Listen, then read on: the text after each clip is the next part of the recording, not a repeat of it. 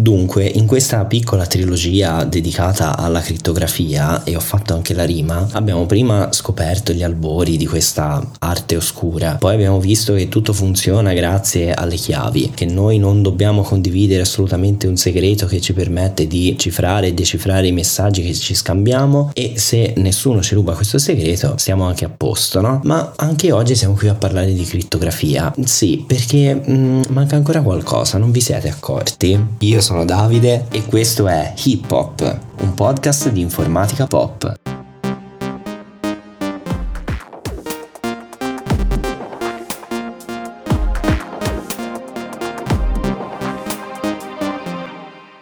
In effetti manca davvero qualcosa, ovvero come ce le scambiamo queste chiavi, perché abbiamo parlato molto spesso di scambiarsi una chiave, che dobbiamo stabilire una chiave tra due persone che eh, si vogliono scambiare dei messaggi o comunque in un qualche modo questo scambio di chiavi ci dovrà essere anche tra computer. Ma come si fa? È quello che scopriremo in questa puntata. Andiamo con ordine. Nella preistoria crittografica le chiavi ci si scambiavano proprio come ce lo immaginiamo, ovvero ci si trovava di persona e si stabiliva quale fosse la chiave. Quindi immaginiamoci sempre il nostro caro Cesare che prendeva i suoi generali e gli diceva che avrebbe spostato l'alfabeto in avanti di tre lettere. A posto, grazie, ciao. Nel 1500, siccome il metodo di Vigener era di pubblico dominio, nel senso tutti sapevano come utilizzarlo e l'unico segreto era la chiave, diciamo che due persone si accordavano su una parola da usare come chiave e questa poi doveva essere ripetuta ripetuta per tutta la lunghezza del messaggio, ma di nuovo lo scambio avveniva di persona, magari avveniva davanti proprio a quella grande tabella di cui vi ho parlato nelle scorse puntate. Con la macchina Enigma, quindi seconda guerra mondiale, non ci si poteva, anzi non ci si doveva vedere per scambiarsi le chiavi e quindi come si faceva? Ecco, in questo caso insieme alla macchina Enigma, diciamo che con soli 3,99€ in più in edicola da Hobby Works, c'era un manuale allegato che spiegava per ogni giorno, per un lungo intervallo di tempo, qual era la chiave di quel giorno, come costruire la chiave quel giorno. E se ci pensate, questo era ed è ancora proprio uno degli elementi di debolezza di Enigma e di tanti altri metodi suoi parenti, perché la chiave, come dicevamo, deve apparire casuale e non deve essere corta, ma noi persone non possiamo ricordarci una sequenza casuale e lunga, o se lo facciamo non riusciamo comunque a tenerla a mente per un tempo sufficientemente lungo quanto ad esempio quello di una guerra.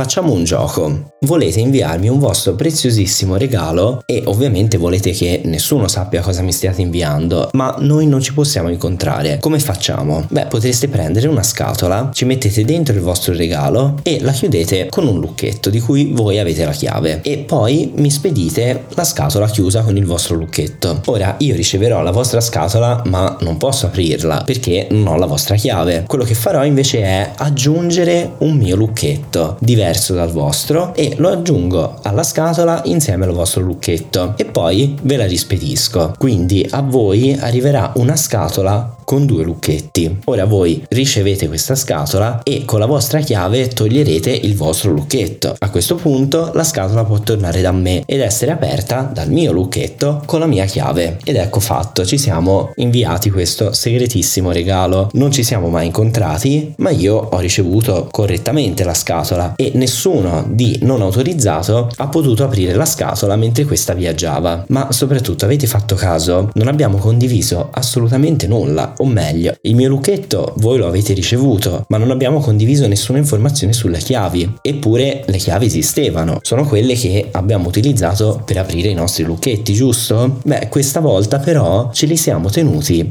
privati.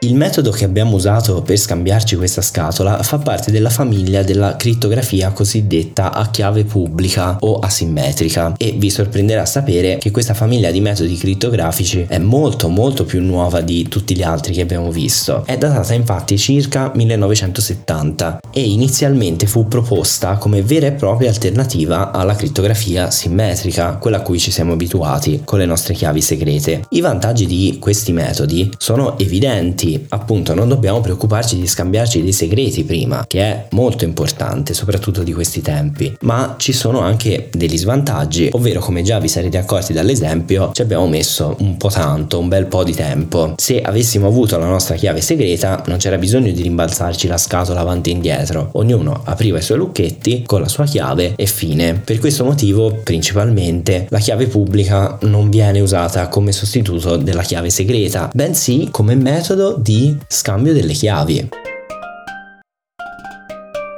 Voglio lasciarvi un'immagine un po' più chiara della storia con un ultimo esempio. Supponiamo che io sia diventato famoso e che ora abbiamo migliaia di ascoltatori di hip hop che vogliono inviarmi un piccolo cadeau e io non è che posso mettermi a fare tutto il giochino degli scambi di scatole come abbiamo fatto prima con tutti questi fan. Per cui cosa farò? Metterò in vendita, così ci guadagniamo anche sul cadeau, delle scatole e una copia del mio lucchetto insieme alle scatole senza chiave chiave, solo il lucchetto. Un fan quindi può acquistarsi la mia scatola col mio lucchetto, che in crittografia prenderebbe il nome di chiave pubblica di Davide, poi mette ciò che vuole nella scatola, chiude col lucchetto e me la spedisce. Io a casa aprirò il mio cassetto, tirerò fuori la mia chiave, che stavolta è privata e non segreta, perché un segreto è condiviso, la chiave invece è privata perché letteralmente ce l'ho solo io. Insomma, prendo la mia chiave e aprirò tutti i vostri lucchetti per ricevere tutti i vostri regali spediti in sicurezza. Ecco, questa è la crittografia a chiave pubblica.